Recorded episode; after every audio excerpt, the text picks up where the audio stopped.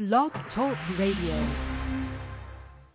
Kingway, Fox, Beer, Locker's acting very weird. Captain Pike, Cisco's wife, Klingons and the afterlife. Boimler, Tendy's dog, ransom is very harsh. Spore Drive, Black Alert, Giorgio has gone berserk.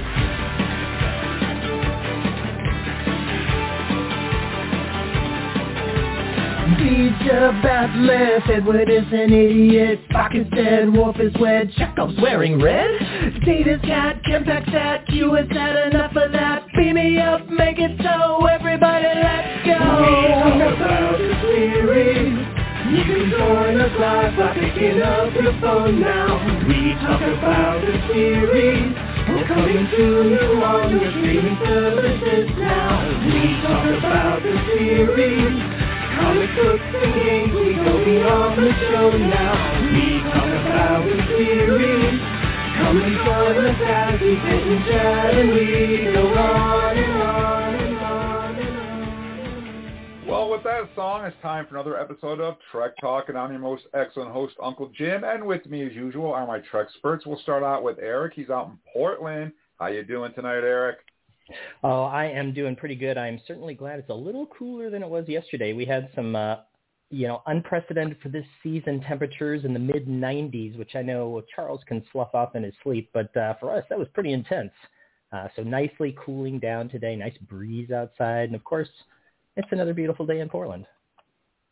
Yeah, it was a very hot, muggy 77 here in Vermont, so... when you guys talk about the heat, I just can't relate to that. We also have with us Charles. Charles is out in Las Vegas. How you doing tonight, Charles? I'm doing good. Let's see, Jim 70s. We didn't even get down into the 70s this morning. Our low was 81. Yeah. Yeah, we're doing a nice 106 today. Oh, jeez. Oh, man. No, 105 isn't bad. Oh, that's intense. When I come out there for the Star Trek Las Vegas, I don't know how I'm going to handle that kind of heat in August. That's going to be a total shock for me because we just never get temperatures that high here. We don't even break 100. If we break 90, that's a heat wave, but 100, never. I'm looking forward to it. It's going to be fun. Oh, so you're welcome to join us in July when we start getting our 110, 115. No, thank you. No, I think August is enough for me. I'll be happy with that. So, anyways, guys, our phone number here is 646. 668-2433, and you're going to want to put that on your speed dial and start dialing now, 646-668-2433, because we have a great show planned for you guys tonight. Tracee Cocco is going to be with us, Lieutenant J from Star Trek The Next Generation, and she's going to be here to answer your questions and talk with us about being a Borg, being an Antikin, having dinner with Captain Picard and Board, all kinds of great stuff. So you guys are going to want to call and have your questions ready. Our phone number here is 646-668-2433, and she'll be along with us in just about a few minutes, maybe eight or 10 minutes. So get the dial in, and I'll get you right on the air to answer your questions. But wait, that's not all. We also have a Star Trek news to talk about, and we're going to be talking a little bit about Anson Mount and what's going on with Strange New Worlds. And, of course, Tig Notaro, we got some news going on with her. And we're just going to hang out and have some fun. But first, we have to do some Star Trek birthdays.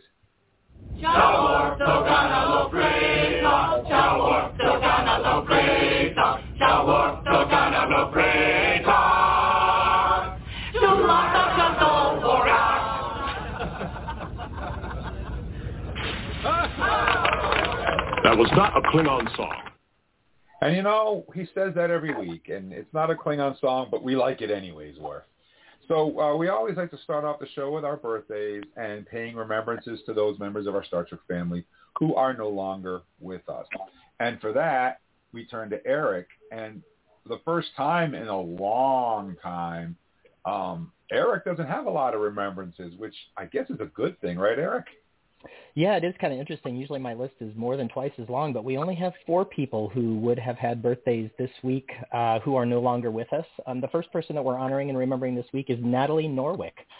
She played the character of Martha Layton in TOS's episode, The Conscience of the King, which, of course, is one of my favorite TOS episodes. So she did a great job in that role as Martha Layton, and happy birthday and remembrances go out to Natalie Norwick. We're also saying happy birthday and sending our love out to Michael J. Pollard, who played the character of Jan in the TOS episode, Miri. This is a gentleman who, of course, you would recognize from that episode, but you'd recognize him from lots of different places. He's been in, Man from U.N.C.L.E. He was really famous for Bonnie and Clyde back in the day. I think he won an Academy Award for that role. Great actor, nice Star Trek connection in that TOS episode. Happy birthday to Michael J. Pollard. We're also saying happy birthday and sending our remembrances out to Kevin Conway, who played the Kales clone in TNG's Rightful Heir.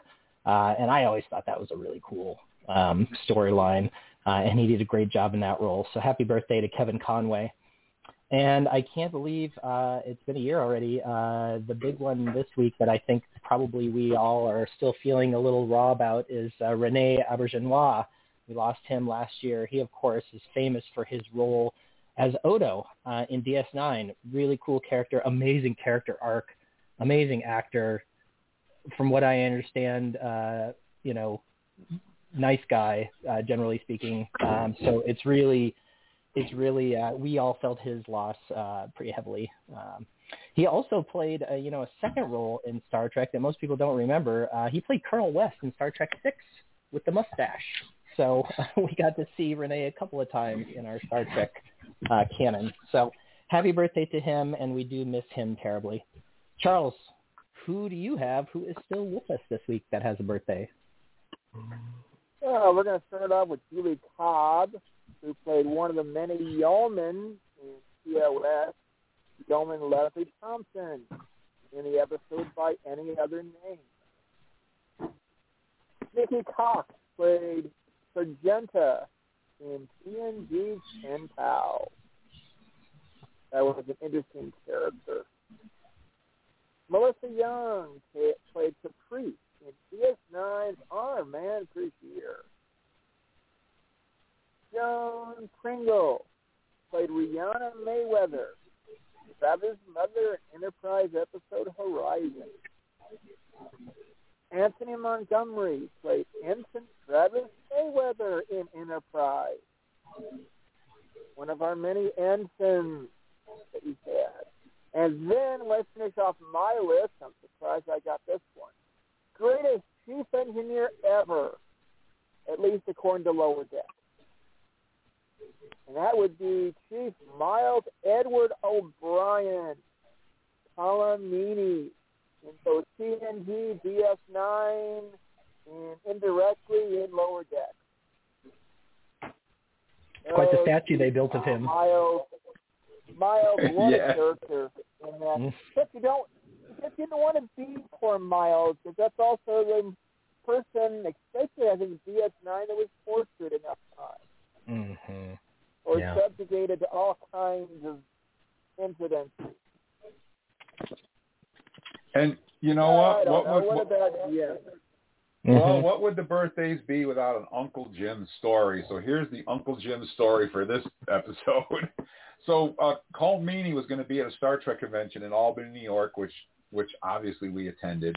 And the big news at the convention, all the talk was, when Colm Meaney got up on stage, he said, "I have a name."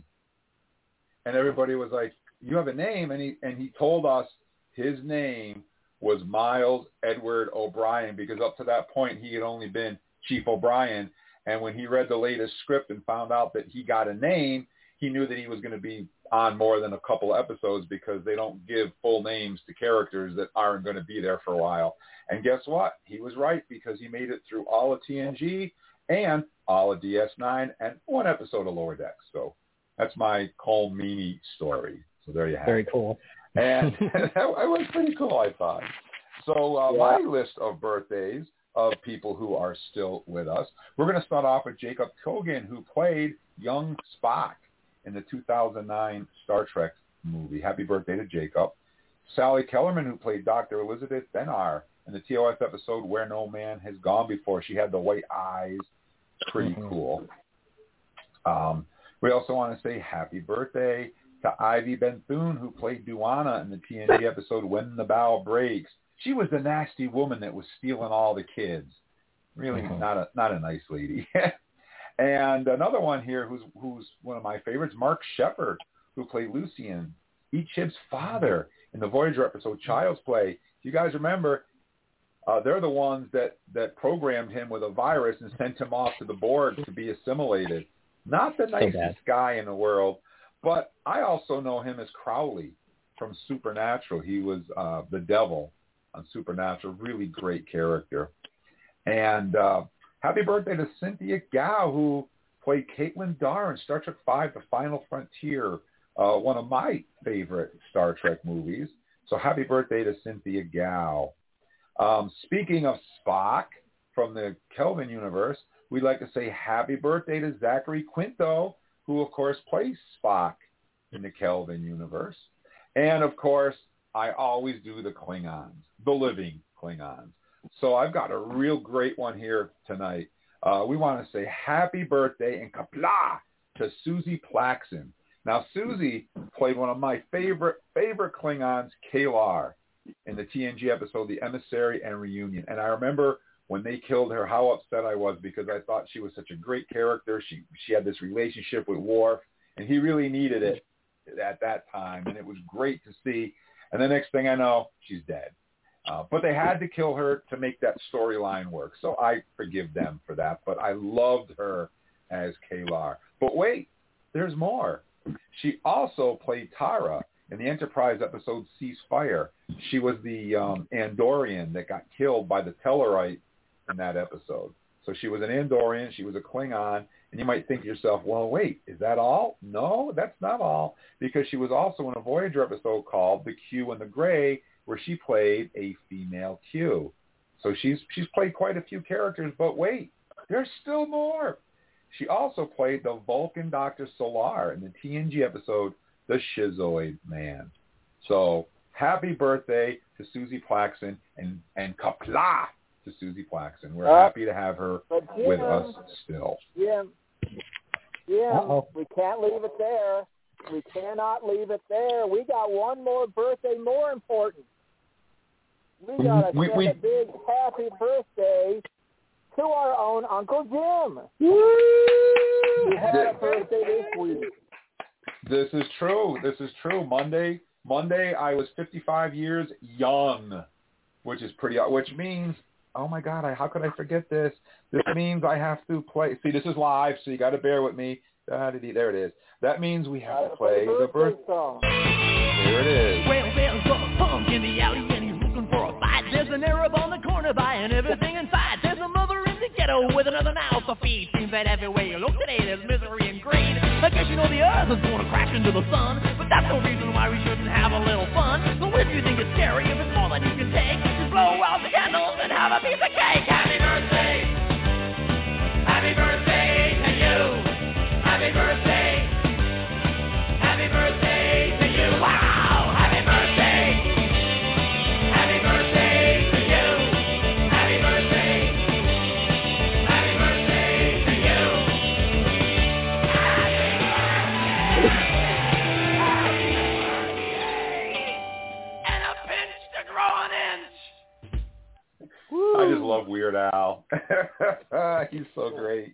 I feel like I want an updated version of that song. That could be really funny if he updated the lyrics to that to today's. But yeah. Jim, listen, you are the light by which this ship is steered, and Charles and I, of course, would not be here without you. And while we are part of the team, you are definitely the linchpin of our team. So just happy birthday to you, man. You're a pretty cool guy, and you definitely make Trek Talking work. So thank you so much for being, you know, part of the team, the team at times. Well, just remember, there's no I in team. So it's true. It's true. That is very true. Yes, and gotta have a captain. Yeah. This is true, and The times when we have technical difficulties or my cat runs away with my headset or whatever craziness happens, and it does happen, mm-hmm. you guys are able to step right in and keep the thing going while I get it all straightened out and get us back on the air. So that's pretty cool. So thank you very much, everybody. And listen, guys, our phone number here is 646-668-2433. So you want to get dialing, you want to get on the air, because I think we're going to have a lot of phone calls tonight, because right now I have the pleasure of introducing Tracee Cocco. And if you've watched Star Trek, then there's a great chance you've seen her. You might remember her as Lieutenant Jay from The Next Generation, and she appeared in over 100 episodes, which is awesome. And she also appeared in 3 of the 4 TNG films, which is also awesome. From the 16 characters she played on Deep Space Nine and Voyager, because she was in full makeup, you probably wouldn't recognize her. Since her time on Star Trek, she's been a fixture at Star Trek conventions across the nation and around the world. And Tracee, are you here with us? Can you hear my voice? I am here, and I thank you so much. Hi, everybody! Woohoo! Woo! Yes, we made it. Happy birthday to you too, by the way. Oh, thank you. Thank you so much. So we actually have a caller on the line right now. So before isn't that awesome? Yay! So, let's see. Good evening. Thank you for calling Trek Talk. And what's your name and where are you calling us from tonight? I'm Shannon. I'm calling from Kentucky. Yes, this is Shannon from Kentucky. How you doing, Shannon?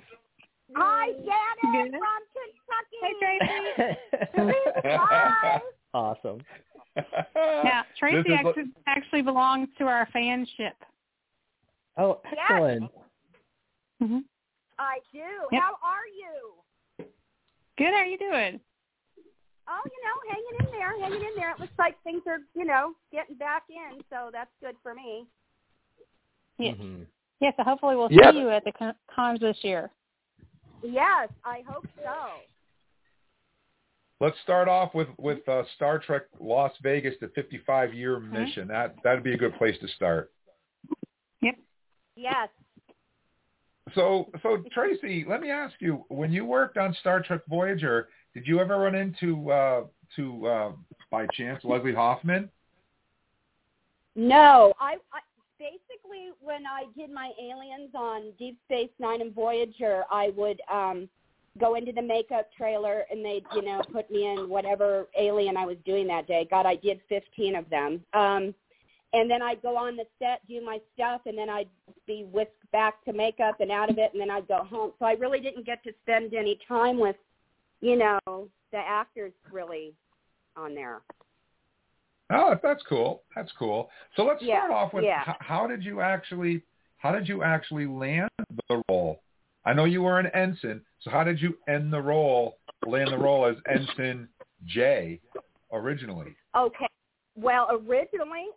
Well, my very, very first movie was Gross Anatomy with Christine Lahti and Matthew Modine, where I play a medical student.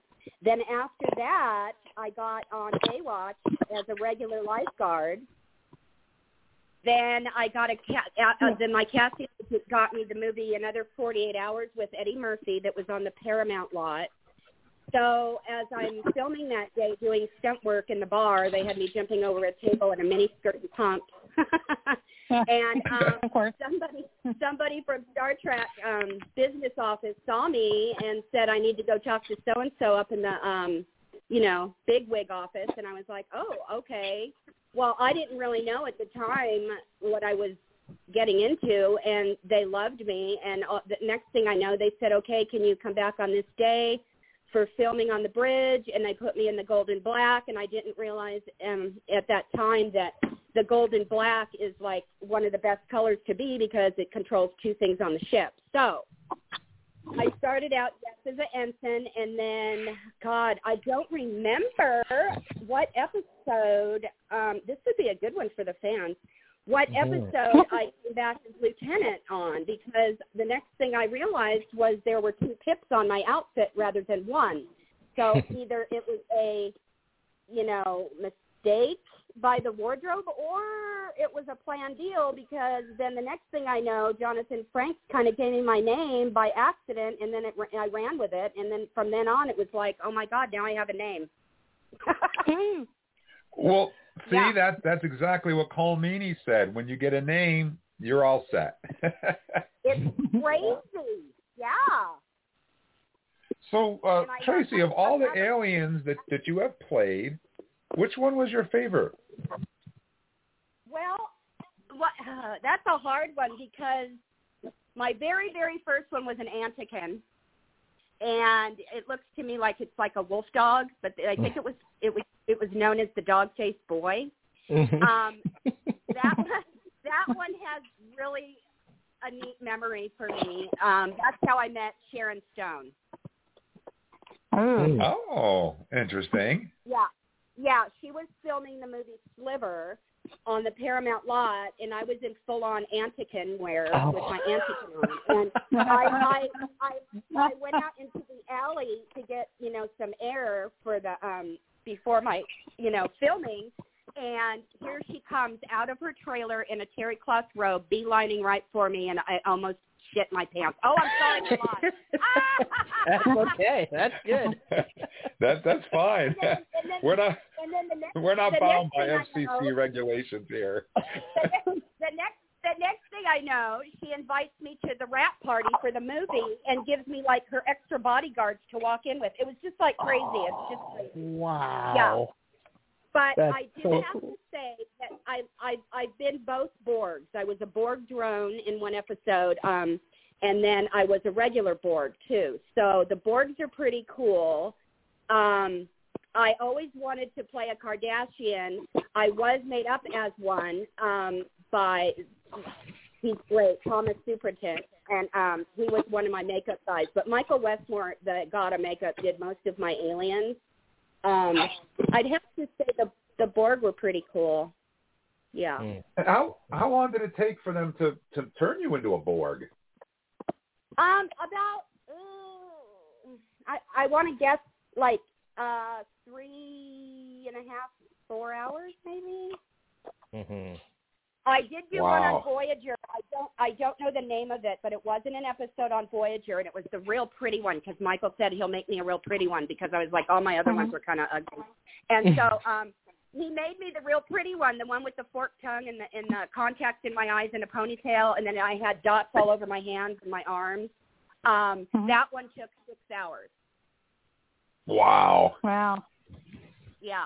And the good thing was that my skin, you know, didn't break out. So, therefore, I think that's why, too, that he had me do a lot of them. Plus, I brought what he, you know, put me into life, and it made him happy. So, he gave me more. Yeah. Did you ever get to be a Klingon? No, never a Klingon either, no. Oh, that's too bad. Yeah, I told you. She was a Borg queen. Yes, I did. Because I was me in the movie with the Borg queen, but I also was her stunt double too. So in that movie. Oh, that's even cooler. So before we break for our first commercial break, I'm going to ask you, what of all the Star Treks, which is your favorite movie of all of them? Well, it's a special to my heart. I'd have to say Generations, because that's my first stunt working with explosives, you know, because they had me fly the ship and I got blown out of my chair by the Klingon sisters. and the communicator that I wore on, you know, my outfit, I made into a tattoo that I have on my left arm with Lieutenant J in the middle of it. So okay. I'd have to say that one. That's awesome. You got blown up by the Klingon sisters. That's cool. But I didn't die. And then Marina comes into the seat, and she ends up crashing it. We always have that competition when we do our panels. It's so funny. That is funny. So listen, everybody, our phone number here is 646-668-2433. Give us a call. We'll get you on the air right away if you have a question for Tracee. We're going to take a very, very quick commercial break, and we'll be right back with Tracee. Don't touch that dial. We'll be right back. Maybe. Yep, here we go. This podcast is brought to you in part by the Freakopolis Geekery, the premier upstate New York comics and game shop. Centrally located between Saratoga Glens Falls, Ticonderoga, and Rutland, Vermont, the Geekery is a haven for pop culture and science fiction fans. For Star Trek fans, the Geekery features board games like Ascendancy, as well as awesome gaming titles like Star Trek Adventures RPG from Modiphius, Star Trek Away Team's HeroClix, and of course, Star Trek Attack Wing ship-to-ship tactical combat for the tabletop. The Geekery hosts casual play sessions, learn-to-play sessions, and sanctioned organized play tournaments with limited edition prize support. You'll also find comics and trade paperbacks at Freakopolis, including Star Trek titles from IDW. Lots of issues are in stock, and special orders are no problem. Whether you visit in person by shuttlecraft or beam in online to Freakopolis.com, you'll find yourself right at home at the Freakopolis Geekery. And we're back. We're talking with Tracee Cocco, who's been in over 100 episodes of Star Trek The Next Generation and several of the TNG movies. If you have a question for Tracee, or you just want to call and say hello, or maybe wish me a happy birthday, our phone number here is 646-668-2433. Just dial that number right now, and we'll get you on the air live. So, Eric, I think I've taken up enough of Tracee's time, and I could ask all kinds of questions, but I want to give you guys an opportunity to talk to her as well. So I think I'll turn this over to you, and you can ask Tracee some questions. Wow, my gosh, there are so many questions I'd love to ask you. Thank you for coming on the show today, Tracee. I guess the first one, since we were just talking about all the aliens you've played, the 15 maybe plus, various aliens you've played, the makeup. So for you, is the makeup easy? Is it hard? Is it annoying? Is it, it's fine? I'm just curious what your personal experience of that whole, process is. I, myself, love the makeup. I do have to say, when it's really hot, wearing some of it, because it's, so, prosthetic latex stuff, that if you start sweating, you have to know how to, dab your face, with your finger and rub your face. The Borg makeup is Pax makeup, which is white. So you cannot laugh, you cannot smile, you cannot eat, you cannot do hardly anything in that because it cracks, and they really want to try to keep away from it. The Borg also is one big first you put on a bodysuit. Okay, it looks like, to me, it reminded me of a shark suit, a chain link suit, but it's not chains. It looks like it, but it's not. So you put that on first, and then every piece is a piece. So your forearms are a piece, your upper arms are a piece, your torso's a piece, your leg, your upper leg, your lower leg. I mean, there's so many pieces to it. And then you basically got to have the wardrobe and makeup follow you to the restroom because you need help. Oh, wow. Yeah, I liked wearing it. I was pretty lucky that way, so. Well, I think what we've heard from some other folks is that once they get into that makeup, it sort of transforms your psyche, and you actually kind of get into the character. Do you find the same thing? Oh, my God, yes, absolutely, yes, especially the Borg. But when I was a Kardashian, oh, my God, I look like a badass, seriously. I think I posted a little vignette that my girlfriend made for me, a little video of Thomas putting it on. And when they first handed me the mirror to look at me, I almost cried. I think I was crying. I was like, oh, my God, I can't believe this. Yeah, that one took about 3.5 hours or so. Yeah. That one's amazing to me because it doesn't just involve the face. It goes all the way down into the upper body. Oh, yeah, to the neck and then the shoulders, yeah. Yeah, that's really cool. Well, I was wondering, when it came to your work on TNG, I mean, that's where I know you best from. TNG's kind of a series. I loved it. Watched every episode when it first came out, and I've watched it many times afterward. How did your sort of workload come up? Did you know ahead of time, a season ahead of time, which episodes you were going to be involved with? Did you get called up a couple of weeks ahead of time? How did that sort of process work? How did you know when you were going to be on Star Trek? I was always on the call sheet, especially because I knew I would work at least 3 times a week to film the bridge, because I was basically always on the bridge. So I knew I'd work, at least 3 times. I just didn't know exactly what days that would be, because, they start out on a Monday for the call time at, 7 in the morning or whatever. But then, the whole week will go, and then it gets later if they don't hit their mark or whatever, and they have to go over. But usually the bridge was I worked every, 3 days a week on that. But then they also had me as Captain Picard's date in the 10 forward, so I had that outfit. They call me in to do extra side things, like in Rascals. That was one of my favorite episodes. I played Patrick Stewart's hands as a little boy when he was on the computer. Those are my hands. And then, yeah, and then in the Borg movie with the Borg Queen, I grab his legs when he's going up the ladder. Those are my arms. They had me come in for that because she didn't want to come in for that. So, yeah, it's been crazy, man. And then just to get off the Star Trek just real quick, I don't know if you guys watched Demolition Man, but I did play a cop in that movie, and then that led to me being the computer voice in the pinball game. So if ever you play that, I'm the one that talks to you.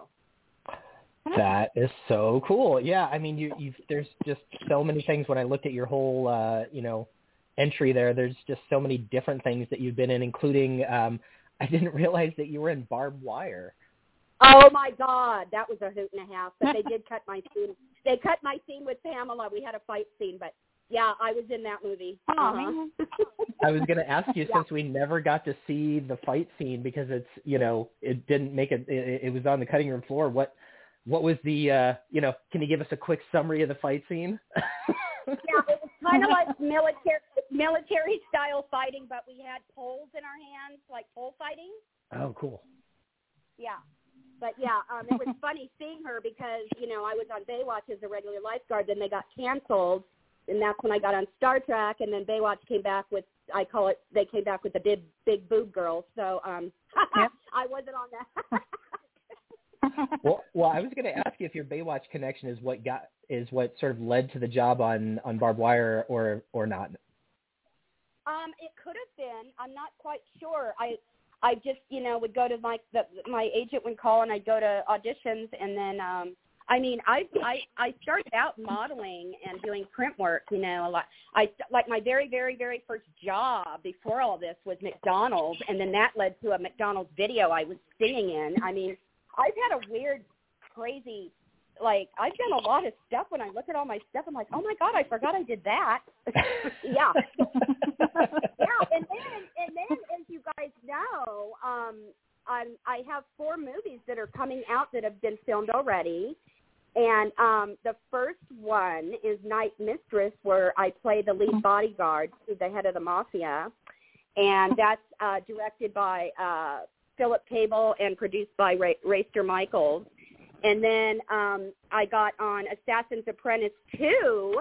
And Marina Sirtis is in it, and Sean Penny, and Armin Shimmerman. I mean, yeah, and I play a retired assassin in that. And then a James Blassimo film, Alien Danger, I play Beck, and I'm going to be filming the second one this month, Alien Danger 2, with him also. And then Rusty Manuel did Assassin's Apprentice. He was the director. And he's also in the other movie, directed the movie I'm in, Staycation. And I play a news reporter in that. So it's pretty cool. That is so cool. I can't believe I have 4 new movies on my list now that I get to watch. Yeah. And then if it works out, I'm going to be in a movie called Death House with the same producer, Raster Michaels, with maybe Nicolas Cage, and I don't know what part I can get, but yeah, so I'm pretty excited about the movie things, and I'm really excited that I think the cons are starting to come back slowly, because I just love doing them. I mean, I totally missed my fans this whole last year. I was like, oh my God, I went nuts. I think it has been a really hard year, not only for, fans, but like you're saying, all the actors, the people who would normally love doing the cons and they haven't been able to. So I I definitely sympathize with you on that. That it's not been easy. Well, I don't want to take all your time, but you already mentioned one thing, and I had it on my list of questions, and so it's kind of funny that it came up already. I'll ask you one more question before I send you off to Charles. Okay. Explosions. So in Generations, there is that great, picture of you as the explosions going up. So what was that like? I didn't realize that was your first time working with explosives. Oh my God! I was like a little child. It was so exciting. I got the adrenaline rush, and the only reason. Well, first of all, they. I was, first of all, in the script, I was supposed to be killed, and then Jonathan came up and said, "Could you do a stunt and drive the ship yourself?" And I was like, "Yeah." I go, "But I want in the contract that I don't die because I know you're going to be coming out with more movies." And they said, "Okay." So I did it, and I was kind of freaked out at first because I never did work with explosives before. But all of a sudden, the director says, "Don't look to the right when I say action, because it's going to come hit you in the face." And I was like, "Oh, okay. Well, it looks like stone and pieces of the ship, but it's really foam that they spray painted to look that way or whatever." But we had to do two takes because the first take, when I got blown out of the chair, Marina sat down and the ashes burned her ass, so her suit got ruined. Oh, no. We had to do another take, therefore, or we would have just had one. But that was pretty fun. Wow. Well, that sounds like a thrill and a half, my goodness. And so I assume that there have been explosives since that moment in your career. No, not yet. I'm hoping, but not yet. No. Okay. Well, man, that was great to talk to you. Thank you so much. Charles, would you like to ask Tracee some questions? Well, it's interesting that I haven't gotten a chance to watch Generations recently, but two of the ships that I'm attached to here in Las Vegas had a lot of fun because out in the area outside of Las Vegas called Valley of Fire is the location of where the bridge scene between Kirk and Picard. And they moved it, I've heard, slightly to a new location, but the bridge is still out there in Valley of Fire. And we were actually out there recently looking at it. And it's a tiny bridge, but it's a nightful trip to go and seeing it. Yeah, it was tiny, but I mean, the first day I worked on the show, I walked on the set and was just like, oh my God, this is great. Being on Star Trek's changed my life. I'm not kidding, and I totally appreciate all my fans everywhere. I mean, I've been around the world a lot, like everywhere, and I have like the best fans. And it's to me right now, it's still crazy that I have fans. It's just it's mind blowing, but I love them all. They're very supportive and loving, and I'll never forget everything. I'll never forget you guys. I mean, thanks, because if it wasn't for you guys, I wouldn't even be on here doing this right now. So I mean it from the bottom of my heart. So just to let you guys know. Oh, we appreciate it. I really hope that I hope that you make it to Las Vegas because I'd love to get an autograph from you to add to my collection after we've talked on the show. I think that'd be great. Oh, yeah, and I'd love to do your show there, too. So like I said, I can't really, say yet, but let's just say I have a little smile on my face that it's going to work out. So, yay. Fingers crossed. Well, fingers crossed, that's right. One thing that might be interesting for you is that you never got to meet her. But at our table, we will actually have our own guest star at our table. Leslie Hoffman will be signing autographs. Mm-hmm. Oh, wow. And I bet you two would probably have a lot of stories. Oh, yeah. Stunt person to stunt person. Yeah. That's right. I have my limits on my stunts. I mean, you know. Yeah. But you've done a few. I don't jump off 50-foot buildings or anything. So. Not like Leslie. Yeah. No. That was serious. Mm-hmm. You've talked about all the different characters you played. What was it like doing so many different stunts in Next Generation? It was fun. I mean, you know, stunts, like when we had to shake and fall on the floor, that's considered a stunt. I mean, some people would think, oh, that's not like a stunt, but it is. It's considered a stunt. I mean, even when I was surfing on Baywatch, they had me surfing every now and then. That's considered extra pay. They give you a bump for that. I mean, but yeah, the shaking and then plus on Star Trek, we'd have meetings every now and then to go up to the office and you know, see how our outfits are fitting. So we couldn't even you had to fit into your outfit or else I don't think they would still allow us to be on there. So that's another thing. We had special bras. We wore the women had special bras. I mean, it was pretty crazy. I mean, we couldn't have lines in the outfit at all. So basically, that's when I don't know if the guys know what a T-back is or a G-string underwear, but that's the women had to wear those because they didn't like lines in the outfit. So that was my very first time getting introduced to those kind of panties, and that was quite an experience the first year. Sounds comfy. Wow. Yeah. Oh, my God. Oh, but I wonder if Santa's got any questions for you. Yeah. Well. Yeah, we haven't heard from Shannon. Well, it's because, you know, y'all, I've talked to Tracee some other times, but I've let y'all talk to her.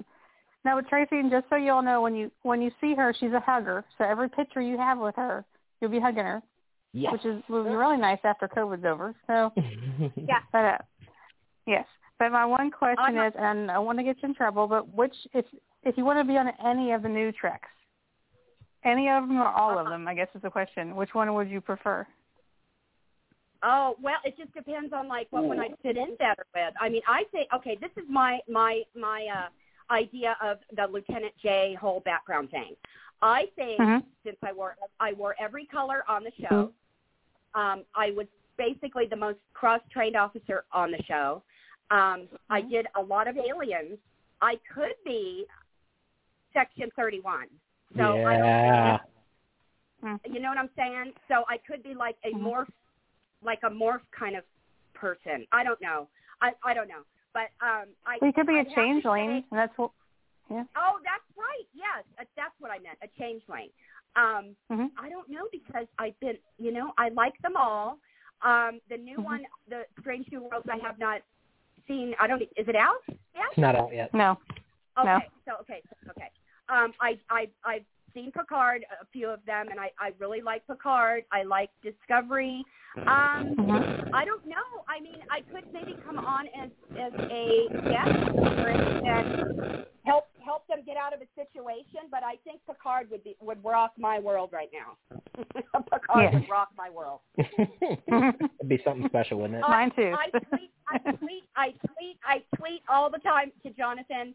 Hint, hint, hint. Hashtag bring back Lieutenant J. Picard. I mean, come on, give me a break. That's what I basically say to him. Please give me a break. Throw me a bone, please. Yeah. Just walk in the background, something. That's right. Tracee, what was it like working with Jonathan Frakes as Riker versus working with Jonathan Frakes as Director Frakes? Is he different in both roles, or is he pretty much the same dude all the time? He's pretty much the same dude all the time. I mean, being a director, you have a lot of weight on your shoulders, but he got it done. That's why we call him One Take Break. We loved it when he was directing because we knew we would be out of there early. You know, not like 10 cakes of the same scene over and over. No, and in that whole group, I mean, honestly, they are awesome, all of them. So. I miss them all, and I run into them every now and then at Comic-Cons, and they drop everything. They can have a line, like, so long and see me coming up and drop everything and say my name and give me hugs, and oh, my God, it's fantastic. That's awesome. That is so cool. That is just so cool, actually. Mm-hmm. Yeah. So, like I said, it's awesome. You were talking about Section 31, and I think that Michelle Yeoh is an incredible actress. I just love her, and she's so athletic. There's one scene which I talk about over and over and over again. I'm going to talk about it again now, so for those of you keeping track. But the scene where Lorca is behind her, and she kicks him in the face, and he's behind her. Yeah. Oh, yeah. Just incredible. Yeah, she is amazing. Oh, my God. If I got to work with her, I'd be like, oh, my God. She's just awesome. I hope that she's just incredible. An incredible actress. Incredible. But, well, gosh, you guys, thank you for having me. Yes, the time flies when you're having fun, doesn't it? I told you time would fly. It does. And listen, if you make it, if you're at the Star Trek 55 Las Vegas convention, it would be great if we could get together and you could talk with Leslie, and we could we're going to be doing a live broadcast from the convention. So that would be great. Okay. If we could chat with you for a couple of minutes about what's going on and what your plans are for the weekend and about the convention, if we can make that happen, that would be great. That would be awesome. And you guys are going to be there from what, that Wednesday to that Monday, or just the weekend? Well, we're flying in on Wednesday, but we're not going to be there until Thursday because our plane gets in the middle of the night. So we'll be there Thursday, Friday, Saturday, and Sunday. Oh, okay. All right. Yes. So make it happen if I get there. I'm hoping. Yay. It should be fun. So listen, before we let you go, I have to say thank you to Shannon for setting this whole thing up and making it possible for you to talk with us. So thank you, Shannon. Thank you, Shannon. Thank you. You're welcome. Shannon's amazing. It was great to meet Tracee at the Picard premiere. That's where I met her. Mm-hmm. Yes. Mm-hmm. And these guys gave me the tickets to go. What? Yeah. That was awesome. You know, I wish I could have gone to that and met all you guys in person, but I'm looking forward to meeting Charles anyways at Star Trek Las Vegas. That'll be cool. Yeah. It'll be fun. So, it'll be hot there, I'm sure. Yeah. Yep. It'll be a new experience for me from Vermont. It'll be interesting. But anyways, thank you so much for hanging out and talking with us tonight, Tracee. We really, really appreciate it. Thank you so much. Oh, no, thank you so much. And just one quick question. I know it's live, this thing right now. So, therefore, if people aren't listening right now, they can't hear it again? No, they will hear it again. Yep. No, it's like a regular podcast. The link that I sent to you is there forever and ever and ever. So even though people didn't call tonight, we have a huge following that from the UK and from Germany, from all over the place, and they listen to the podcast, you know, whenever they get a chance. Yeah. So whenever I can't make it, I listen right on a weekend. Yeah. A lot of people listen to it Tuesday, Wednesday, Friday, and you can go back and click on that link that I sent you. I think it's 35 minutes after the show ends. That link will go live, and you can click on it and listen to this broadcast afterwards. So it'll be there forever. Oh, great. Okay, thank you guys so much. Thank you so much, Tracee, for joining us. Have a good night. All right, you guys be good. Have a good night. Love you all. Thank you so much. Love you too. Live long and prosper. Okay. Absolutely. Bye-bye. Bye. So, guys, that was Tracee Cocco. I have an article on our Facebook page. You guys, please head on over there and give it a quick read. In that article, Tracee talks about working with Jonathan Frakes, working with Patrick Stewart, being an Anakin, crashing the ship. Well, she didn't crash it. Marina did, but flying the Enterprise. And it's a really great article. So take a look at it and enjoy. So we're kind of doing the show backwards tonight, because we wanted to make room to get Tracee on. So we already did our birthdays. We're going to go back and start at the beginning. We're going to do our fan shout-outs. We're going to go around the globe. We're going to do our cities. And then we've got some Star Trek news that we're going to go over. So the show is not over. Tracee's gone, but the show is not over. We still have a lot to talk about, but Shannon is here with us. Yay! And yay! I just wanted to let you guys know that not only did we get invited to the Star Trek 55 convention in Las Vegas, we are still running a GoFundMe, which you guys, we would really appreciate some help so that we can get there. You can go to GoFundMe and look up Trek Talk, and with 52,000 people out there, a dollar from a small portion of you guys is all it would take. So please help us out if you can. And if you can't, that's fine. You can help us out by sharing that link with as many people as you can to try to make this a reality. We want to have some great swag.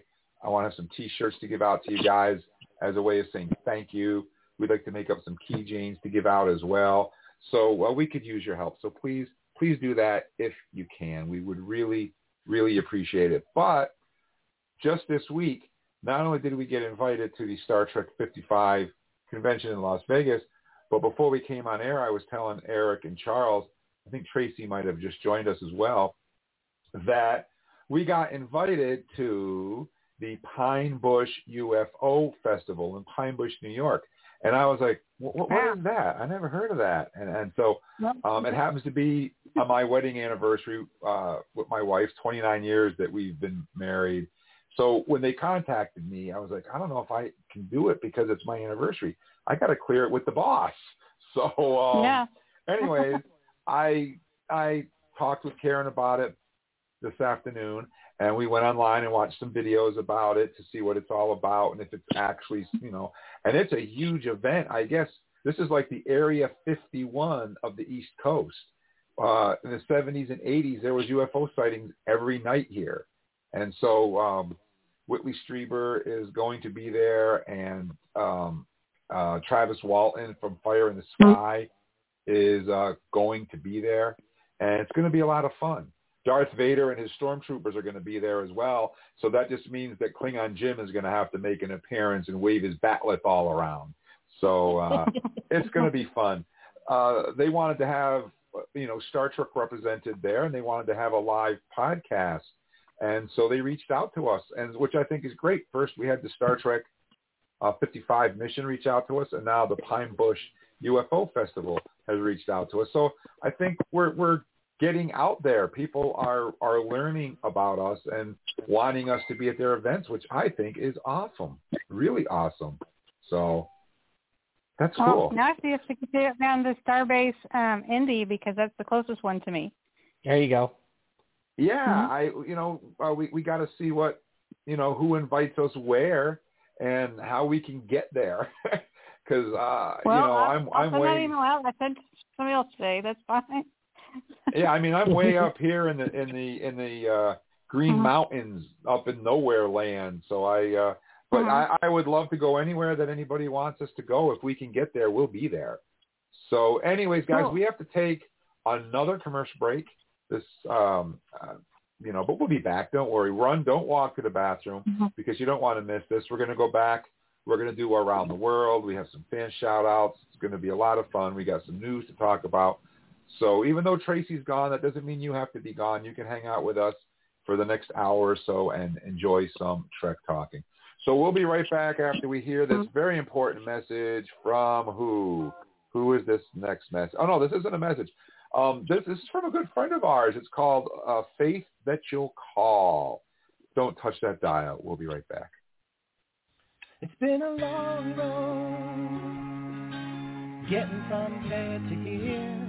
It's been a long time, but your time is finally here.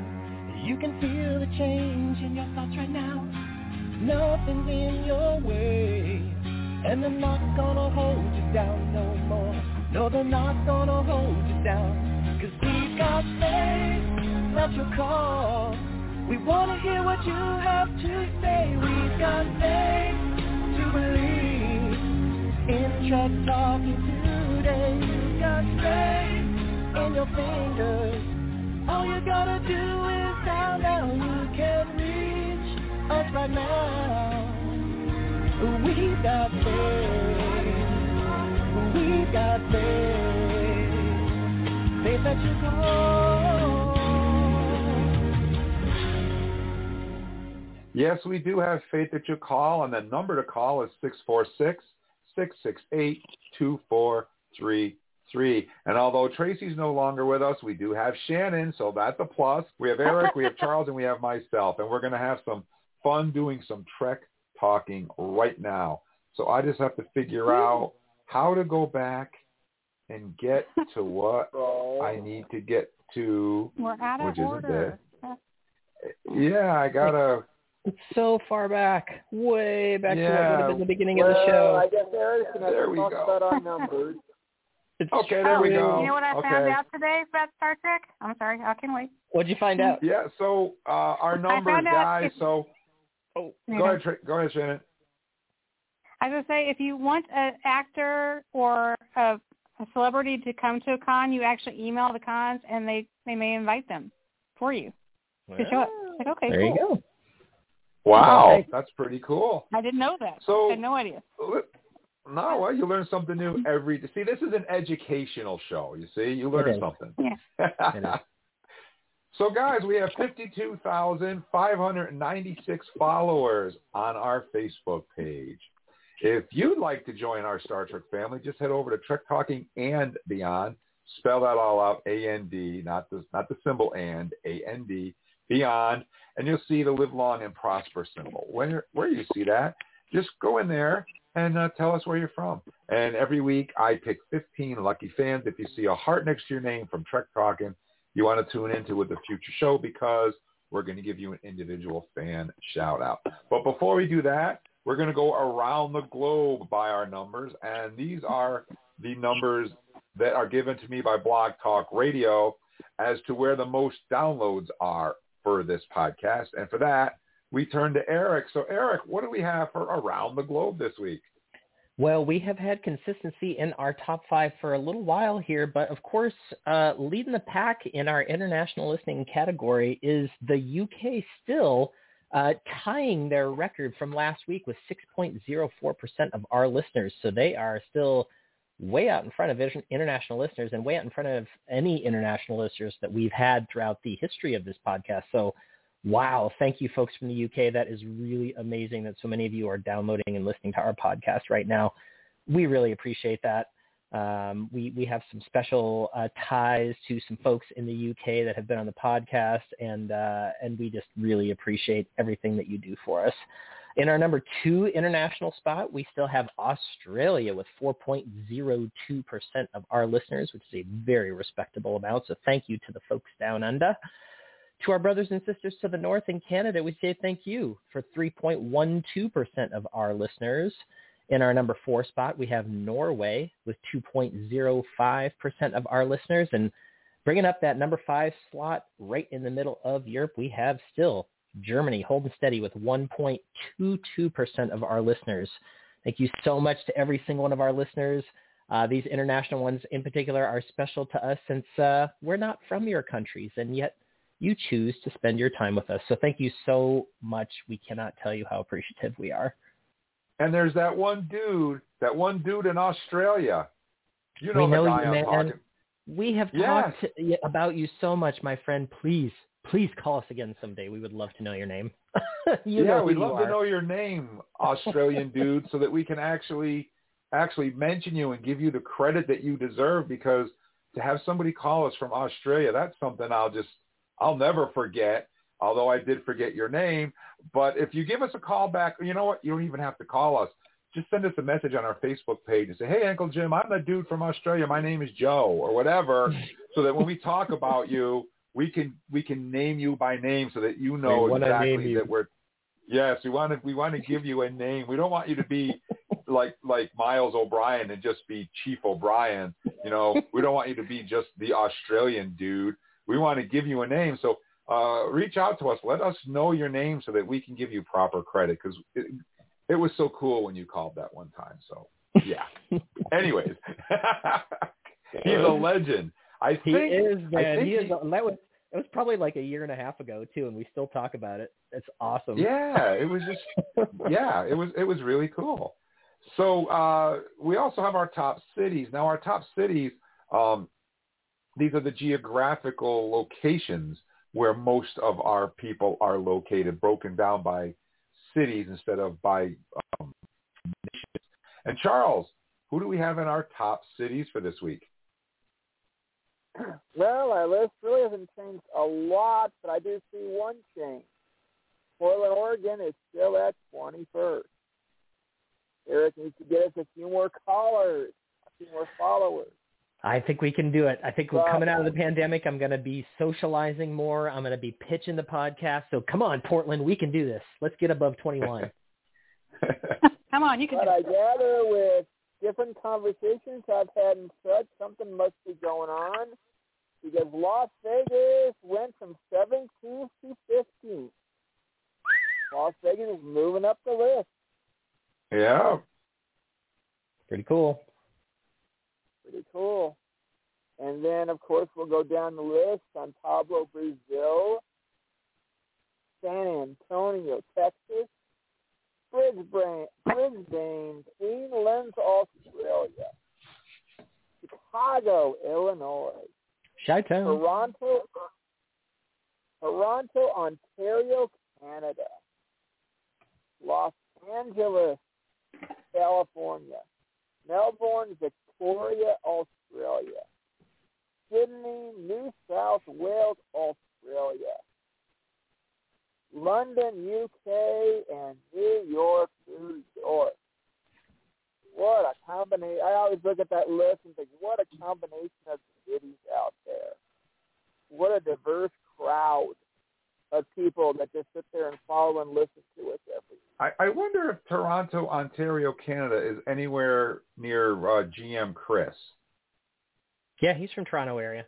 That's definitely where he's from. He's from one of the smaller towns around there, but he's right in that area. Yeah. Yeah, I wonder if that chunk from Toronto is because of GM Chris. Could be. Very well could be. Shannon, we'll try and run the numbers on Kentucky and Indiana and see what we can come up with, because I'm sure we've got some followers there. Yeah, I'll have to after the podcast. Well, the numbers won't be in right after the podcast, but tomorrow, I'll give it a look, and I will add them to our list. I noticed Vermont's not on the list anywhere, not even in the top 100. So, that's because you haven't been out waving your batleth around for a year. That's true. Right. When people get out there and start touching my batleth, those numbers will fly right up. Throwing business cards and waving your batleth around. That's right. Well, I also bet that Jim doesn't subscribe to the podcast like the rest of us do. Probably. Well, that's true. That's true. So, as I said, we do our fan shout-outs every week, and this is where, to me, as Tracee said, without fans, what's the point? And so we want to make sure that you guys realize that this isn't our podcast. It's your podcast. Without you, why we wouldn't be doing it. So we like to give out as many fan shout-outs and recognition as possible. So not only do we do the nations, not only do we do the cities, but we also do individual fan shout-outs to you people that are sitting there right now listening to us, whether it's live on Thursday night, Trek Day, or whether it's Saturday, Tuesday, Wednesday, it doesn't matter. We're going to give you an individual fan shout-out. So, Eric, who do you have on your list for our fan shout-outs this week? Well, our very first fan shout-out this week goes to Mr. Raul Diaz Fernandez from Osorno, Chile, which is, according to Mr. Fernandez, the land of Klingons, Borg, and cows. So thank you, Raul, for listening to us. What a pleasure to have you with us. And it sounds like a nice place. I might visit next time I'm in Chile.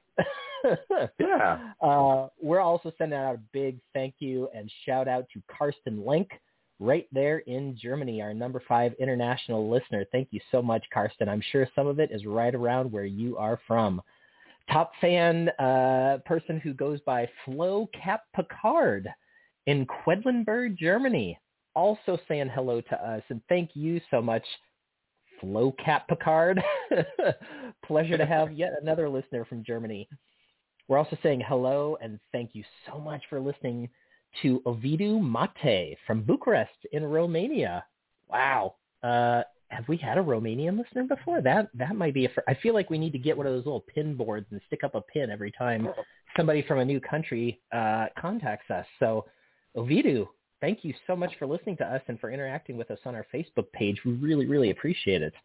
And my final fan shout out, or no, not my final one, my next to last one goes out to David Bergwald in Minnesota, right there in the heart of the Midwest, where I originally hail from. So thank you, David, for listening to us.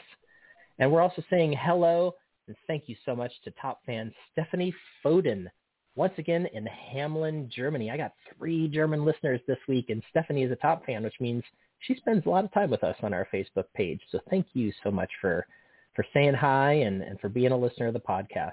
Charles, who's on your list this week?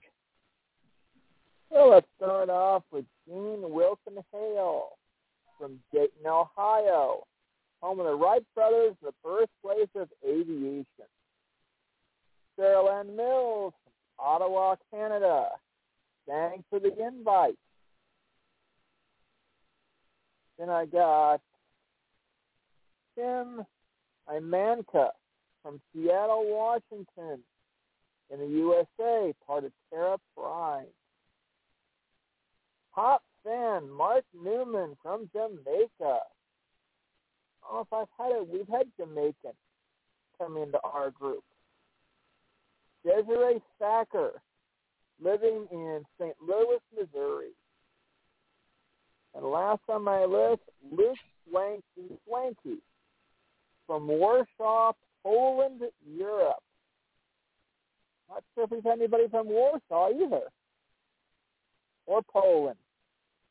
So what a diverse list this week. Let's see how diverse Jen can get. Yeah, in my old age, guys, I counted wrong. I just noticed I picked 6 instead of 5. Forget me. Extra for your birthday. Yeah, an extra one to grow an inch, I guess. I don't know how I miscounted that, but I did. So anyways. So on my list, we'd like to say thank you to Cynthia Fox from upstate New York. That's kind of my area. That's my represent, Cynthia, represent. Top fan Warren Anthony Day from Essex, England. We'd also like to say thank you and hello to James Borg from Victoria, Malta. We'd also like to say hello and thank you to top fan Jude Magna from Bolsera, Massachusetts. I'm not familiar with where that's located, but Massachusetts is also in my area as well, one of the New England states. We'd also like to say supposed to be an I. I think they're from Billerica. I think that's where they're from, because Billerica is definitely a spot in Massachusetts. In fact, hello to my friend Sochi from Billerica right now. That's right. Well, there you go. So, and I would also like to say kapla to Tamara Perlman Tassur from Israel. Have we had an Israelite on before? One that I can remember, but there have not been many. So that's pretty cool too. That is really cool. And the last one, the bonus one, because I forgot how to count to 5 for some unknown reason. I counted to 6. We'd like to say thank you so much to Ed Potto from Adelaide, South Australia. Adelaide. I wonder if he's the dude. I wonder. Could be. I know some folks in Adelaide too. Maybe I should reach out to him and say, hey, do you know the dude from Australia that called the podcast like a year and a half ago? Yeah, like a year and a half ago. Oh, I'm sure that would work. Yeah, I mean, how many dudes could there be in Australia that called the show? That's right. I mean, So anyways, all right, guys. So like I said, we're doing the show a little bit backwards this week, but that's okay. We'll get through it because now it's time for Star Trek News. Priority 1 message from Starfleet coming in on secured channel. Incoming transmission. Enter authorization code. Command codes verified. Define parameters of program. Level 9 authorization required. Specify parameters. Transfer of data is complete. Black alert. Black alert. So, Star Trek news this week, guys. We don't have a lot, but we do have some stuff to talk about. So I'm going to start off with a story that I wanted to squeeze in last week, but we didn't get a chance because last week was Jeffrey Hunter's birthday. So this story kind of got bumped up to this week. But Jeffrey Hunter's son praises Anson Mount. In an interview with the Sammy Speaks Geeks podcast, Jeffrey Hunter's eldest son, Chris Hunter, talked about the casting of Anson Mount, saying, "I'm really happy about Anson Mount. I've been watching Anson Mount, and he really has the qualities that you need in Pike. You know, Pike is a very serious captain. My dad played him as a guy who was burned out, who really cared way too much about his crew and was really, really tested by the old Telosians. Bruce Greenwood was wonderful as Pike. He really had those qualities as a mentor. I think Anson Mount is going to have the same qualities that those two guys did. He's got some big shoes to fill, and I think he's going to be really successful." While acknowledging that Mount resembles his father, Chris Hunter said that isn't why he thinks it was a good casting, noting what's important is they understand who Pike is. He did note that he sees similarities with Mount's work in Hell on Wheels and his father's work in a number of Westerns, and how Mount's portrayal of similar character styles of independence, calm, and demeanor. So that's a pretty high praise from Anson Mount's son, don't you think? Wow. Yeah, I think that's pretty cool. It's Jeffrey Hunter's son, just connecting to Anson Mount like that, and I think it's true. I mean, I think we all read Anson Mount the same way, and would agree with these statements. So yeah, I need to watch Hell on Wheels. I actually have not seen that show. Have any of us seen that show? No. Okay. I'll tell you what I know about it. I saw an episode because somebody told me that Colm Meaney was a really nasty bad guy. And I was like, Chief O'Brien is a bad guy? So, and he was nasty. And I had to tune into an episode to see, how bad Colm Meaney was. And boy, he was bad. I mean, not bad. I mean, he was a bad guy, not a bad actor. And I only watched that one episode to see how Colm Meaney pulled off a bad guy, which was outstanding. But yeah, I'll have to go back and try to find it and watch it, because I love Anson Mount. I think he is just the bomb. I am so psyched for Strange New Worlds.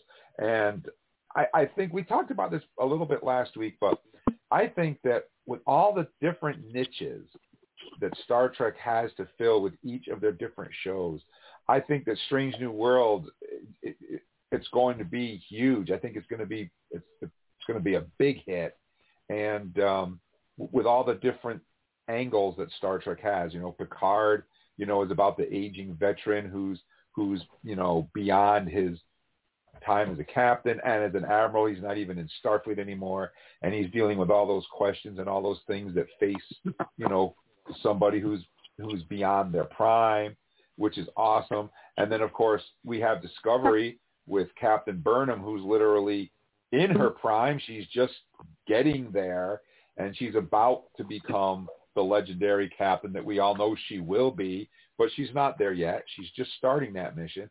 And then we have Anson Mount, who's going to play Captain Pike, who is that veteran character. So we have three different Star Trek shows that are all, different from a different prime. And of course, we have Lower Decks, which is an animated comedy, and of course, Prodigy, which is going to be aimed at younger children. So each one of these shows, I think, is going to speak to a different demographic. So I think that's great. And Lower Decks, and that's what Star Trek needs. I think that's what makes Star Trek so awesome, is its ability to do that. So I'm really looking forward to it, and let's see. I think it's for next week. There's an article that I just posted on our Facebook page Rebecca Romaine doing an interview talking about Number One. And that'll be on next week's show. But I'm really, really, really excited for Strange New Worlds. I'm just looking so far. I love the portrayal of Spock by Ethan Peck. And I think that Anson Mount, oh my God, he's just the coolest dude. Well, is he going to be at Star Trek Las Vegas? Will I get an opportunity to meet him? Is he going to be there, Charles? He won last time. We'll have to see. I don't know if he's on the list yet. No. I'm sorry. He missed last year because he missed last time because he was getting married. He was there the year before. Yeah. Well, maybe he'll be there this year, and I can go meet him because I'd be like a teenage girl swooning. I just love the guy. I mean, I think I know that Jim's, thing he's looking most forward to in Strange New Worlds is Anson Mount, and I think that's a great thing to look forward to. I am really looking forward to the fact that I think right now, all of the sort of preview sneaky information that we've gotten through their little drops here and there have talked about what kind of show it's going to be. And I think everybody's expecting old Star Trek. And I think what they're going to do is I think they're going to give us an optimistic view that they're talking about, but I don't think they're going to replicate 90s Star Trek. So I'm really excited to see, because that's going to be a whole different thing, right? It's going to be a whole different thing from what we already have and from what we've seen before. So once again, more variety is awesome. I think I agree with you, Eric. I think that a lot of people are expecting Strange New Worlds to just be a regurgitation of TNG. And you know what? It's not going to – I'll tell you what, if they did that, I would be disappointed. I think that what we're going to see is we're going to see a half-breed type cross thing where we're going to see individual episodes, but we're going to have overreaching arcs in those episodes pertaining to the characters and what happens to them through those episodes. So I think it's going to be kind of like a half-breed type of a show. I don't think it's going to be like they fly up to a planet, they solve the people on their drug addiction, and then they fly away to the next planet, and that's it. I don't think it's going to be that. I think if they come up to a planet that's full of drug-addicted people, I think the decisions that they make in that episode, the things that they tackle in that episode are going to carry on and have ongoing effects on our characters as they move through the series. At least that's what I hope they do. Yep. Well, Jim, I got some sad news for you. Anson is not on the guest list currently. But I'm also wondering if they may be busy filming at that time, and they may not be able to get out to Vegas for the show. That could be. Yeah, because since you haven't been before, there's always some surprise guests that come in because it depends on if they're finished shooting something like Friday. Sometimes people show up on Saturday or Sunday that we don't know are coming. Yeah. You know what? I'll have a great time anyways. It's going to be so much fun. Either way, it'll be fun. It'll be a blast. So I'm looking forward to it. But there was just a shakeup at Paramount because they did something to their streaming service. They fired the guy that was in charge and hired a new guy that was in charge. So there's all kinds of talk going on about that what's going to be happening with Paramount Plus now. I don't know if you guys heard that. So they fired one of the head guys that was running the Star Trek stuff up top there, and put someone else in charge. And of course, all the haters are all going off on their conspiracy theories and blah blah blah. But I don't think any of that has anything to do with anything. But originally, before we go to break, I just wanted to say that. Originally, they said that we wouldn't see any other new Star Treks until one of the current shows was canceled. Remember when they said that? Yeah. No. So now the word is that maybe that isn't going to be the case. you know, they want to have new Star Trek out there. And so maybe we'll actually be seeing this Section 31 show that has been talked about since before Discovery even aired. Section 31 was the first Star Trek spinoff that we even heard about before we even saw Discovery. So maybe that'll happen. I don't know, because you got to think Prodigy isn't really a Paramount Plus produced show. They added Prodigy to their lineup later. That show was never part of the Star Trek universe, if you guys remember. It was originally going to air on Nickelodeon. It wasn't going to have anything to do with Paramount Plus. So Prodigy was never included as one of the 5 original Star Trek shows. They didn't add Prodigy until Paramount Plus came around, and they decided they were going to premiere it on Paramount Plus before moving it to Nickelodeon. So there is kind of a gray area there as to, does Prodigy actually count as one of the 5 shows, or doesn't it? So you can kind of take that however you want. But at any rate, it's time to take a quick. Yeah, my cat is walking on my face and getting fur in my mouth here. We have to take a quick commercial break, but we have some more news stories to talk about. So don't touch your dial. Don't go away. We'll be right back after this quick message from my buddy TJ at Freakopolis Geekery. Don't touch that dial. This podcast is brought to you in part by the Freakopolis Geekery, the premier upstate New York comics and game shop. Centrally located between Saratoga Glens Falls, Ticonderoga, and Rutland, Vermont, the Geekery is a haven for pop culture and science fiction fans. For Star Trek fans, the Geekery features board games like Ascendancy, as well as awesome gaming titles like Star Trek Adventures RPG from Modiphius, Star Trek Away Team's HeroClix, and of course, Star Trek Attack Wing ship-to-ship tactical combat for the tabletop. The Geekery hosts casual play sessions, learn-to-play sessions, and sanctioned organized play tournaments with limited edition prize support. You'll also find comics and trade paperbacks at Freakopolis, including Star Trek titles from IDW. Lots of issues are in stock, and special orders are no problem.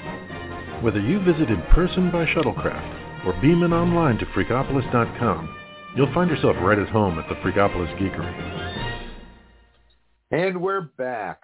So I got I got rid of my headset, and I have earbuds, so that I figured maybe AJ really won't bother with the earbuds because they're not as noticeable. So he decided, oh, you know what? I'm going to walk up and I'm going to lay right in your face while you're trying to do the show because I want attention. So he was literally laying in my face while I was trying to talk there for a minute, but because he wants his attention when he wants it. Anyways, so we have some... Yes. I just had somebody who's listening online just told me to tell you that if it's on TV, it's canon, even if it's on Nickelodeon. Yes, but... Right. That's absolutely right. I wasn't saying that it wasn't canon. What I mean is that part of the Star Trek universe, they said they were only going to produce 5 shows at a time. And before we were going to see Section 31, one of those 5 obviously had to end.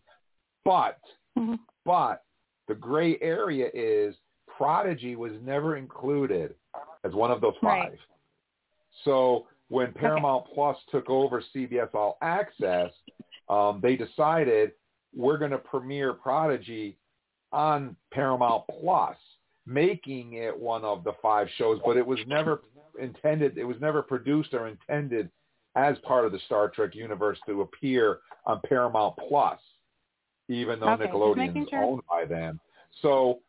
that's how we ended up with 5 Star Trek shows, but Prodigy wasn't one of those. So I'm wondering if, you know, this new president that took over, if they're saying, well, okay, you know, Prodigy technically is a Nickelodeon produced show and isn't a Paramount Plus produced show up in Toronto like all the other ones. So maybe we will see another Star Trek show. I don't know. I'm just throwing it out there, but you're right. If it's on TV, it's canon. But I wasn't talking about canon. I was talking about. Help me out, Eric. Okay. What would you call that? It sounded like you said canon, but sorry. Go ahead. Yeah, no. That's okay. What would you call that? Well, I don't know. Just part of the overall plan, the grand scheme that they. Yeah, the grand scheme of things. Yeah, whatever you want to call it. Yeah, they were only going to make 5 shows, and they only had 4. Anyways, so we have some more news stories to talk about. Yeah, we sure do. In fact, we've already touched on one of our favorite characters a couple of times tonight, and so we're bringing him back for a news story. Yellow uniform, blue collar, celebrating Star Trek Deep Space Nine's Chief O'Brien. That's right. When you think of Star Trek, there are a few words that instantly come to mind. Kirk and Spock are far and away the most well-known characters in the series. Though he may not be the most well-known or even the most well-liked character on the series in which he appeared, Miles O'Brien is one of Star Trek's most fascinating and underappreciated characters. Brought to life by Colm Meaney, who celebrates his 68th birthday this year, Miles O'Brien was first introduced as Transporter Chief on Star Trek: The Next Generation. Admittedly, if the name Miles O'Brien didn't ring a bell for you right off the bat, it's for a good reason. Even though he's the second most long-running character in Trek history behind Michael Dorn's Worf, O'Brien's character is, for lack of a better word, engineered to play second fiddle. While some Star Trek characters are beloved for their quirky one-liners, memorable physical attributes, or extraordinary abilities, O'Brien is a very deliberate everyman, a sort of audience stand-in who's at his best when he's playing off of other bigger characters. He's also frequently used by the writers as a vehicle to explore more grounded blue-collar themes and subjects that don't always seem to go hand-in-hand with space battles and Vulcan mind melds. O'Brien isn't perfect. He knows it. The audience knows it. And the other characters know it, and that's what makes him such an effective character. Chief Miles O'Brien isn't a particularly glitzy character, nor at face value is he an inevitable role as an actor, but in Colm Meaney's honest, grounded performance, Star Trek was able to explore a number of sticky subjects that would have failed miserably in the hands of a less capable actor and writer staff. And, I would totally agree with this article. I think that's where Miles O'Brien shines. Somehow he's a major character while being a minor character. But he's the one who kind of, I think for me, first broke that sheen of utopia. You realize that he had a hard past and that there were some things that went on that he didn't love and that he had his own prejudices that bordered at times on bigotry, but then he also fought very hard to keep that at bay, because of his personal experiences. So, his relationship with Keiko and their like how that kind of progressed, I thought was cool. So, yeah, I loved it when Lower Decks kind of named him as one of the greatest of all time because he is the everyman. He's just like he is us. And his trials are our trials. So yeah, that was a really cool article. Once again, you should go to our Facebook page and read the whole thing, because I just gave you a little taste. And of course everybody needs a little bit more Colm Meaney in their lives. So Charles. Yeah, I agree. Oh, yeah, I agree. I think that what they did with Colm Meaney, not so much, starting on TNG, but not as much. I think when he moved to Deep Space Nine, and he actually got a family. It was really one of the first, families we saw on Star Trek as regular. I mean, we saw Sisko and Jake, but, and we did see Nog and Rom and Lita later on. But we didn't really have a regular cast member family there until we had Keiko and Chief O'Brien and Molly. And then we had a family that was actually there that we saw, that we knew, that we cared about. And I thought that was great. I really loved that they actually had the family there, and I thought that doing that way.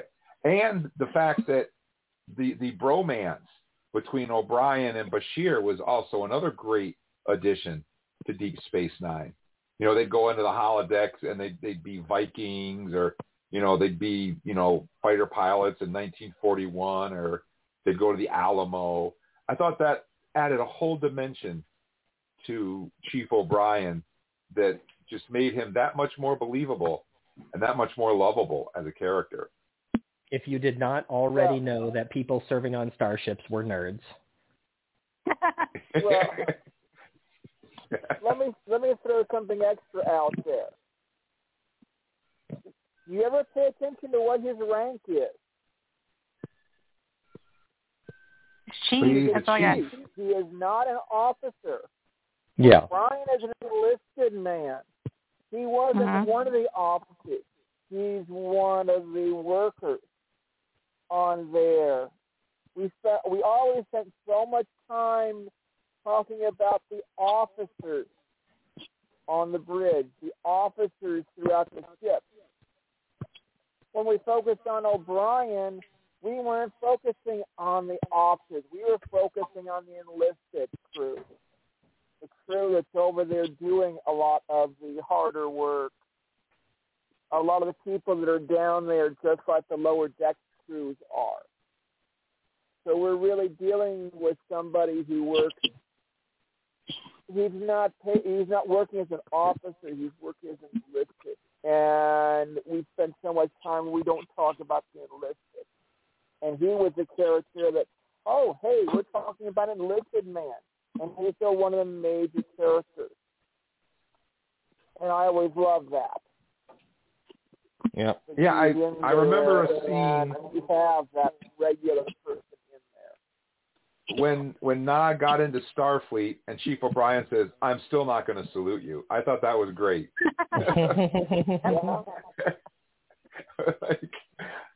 Because Na pretty much learned from Chief O'Brien, so I thought that was a great line when he said that. Yeah. If I remember correctly, he went to teach at Starfleet Academy, didn't he? Yep, after he left the S9, that was his next posting was to teach at the Academy. Yeah. So he's teaching the future engineers. Maybe that's why he's so great on Lower Decks, because he taught engineers that we haven't seen yet. Mm-hmm. The whole future generation. Yep. Mm-hmm. Could be. Well, guess what, Jim? Charles? Says, what? Charles says, what? It's time for it. It's time. William Shatner gets punched by Mike Tyson for ad tips. What? William Shatner may have recently turned 90, but he's not slowing down. He continued working and acting, music, and show hosting. But there was also a legendary pitchman. And this week, with his latest promotional push, him in the ring with former heavyweight champion. Shatner appeared in a new online campaign for Copper Gel, a pain relief gel. The new ad features Shatner in the ring with Mike Tyson. The promotion actually started last week, or a few weeks ago, with some online taunting back and forth with Tyson, including Shatner offering some of his offering to train Tyson. I bet Jim might have a soundbite. I do, because what would a show be without Shatner says, what? So true. I saw that and I had to put that story in, and here it is, our Shatner says, what? Clip of the week. Hey, you're moving target. I can't. How do you? Who's that? Who's that in front of me? Wait a minute. Mike. Hold on, sir. You're heavyweight champion of the world. Yeah. You're one of the greatest. The greatest? Yeah. You admit that you were the greatest heavyweight champion in the world. I've been called worse, but yes, I agree. Okay. I think you are. You know what's the biggest mystery to me? Is what's it like to be hit by the great world champion? Well, I never hit myself, so I wouldn't know. No, hit me. Will I? Well, you really want me to do that? No, really. So, because I'd like to experience what it's like to be hit by the world champion heavyweight. Don't do this, Bill, please. Look at Mike, come on. This is so ridiculous. I know, but come on, you can hit me. Come on, Mike, come on. Oh! Gee! What'd you do, Mike? You told me to hit you, Bill. I know. I said hit me, but it doesn't say hit me. Well, what do you expect? I'm Mike Tyson. You expect it not to hurt me. Yeah, but you got me. Golly, that really hurts. Well, I got something for the pain. What is it? Copper gel. It helps take the pain away. When you work hard, Copper Gel works hard to make you feel better. What do you think? So funny. Oh. There's a few of these commercials now too. I saw one today where they're arm wrestling one another. So there's kind of a series of these Shatner commercials going on right now, which is pretty funny. Yeah, Shatner says what?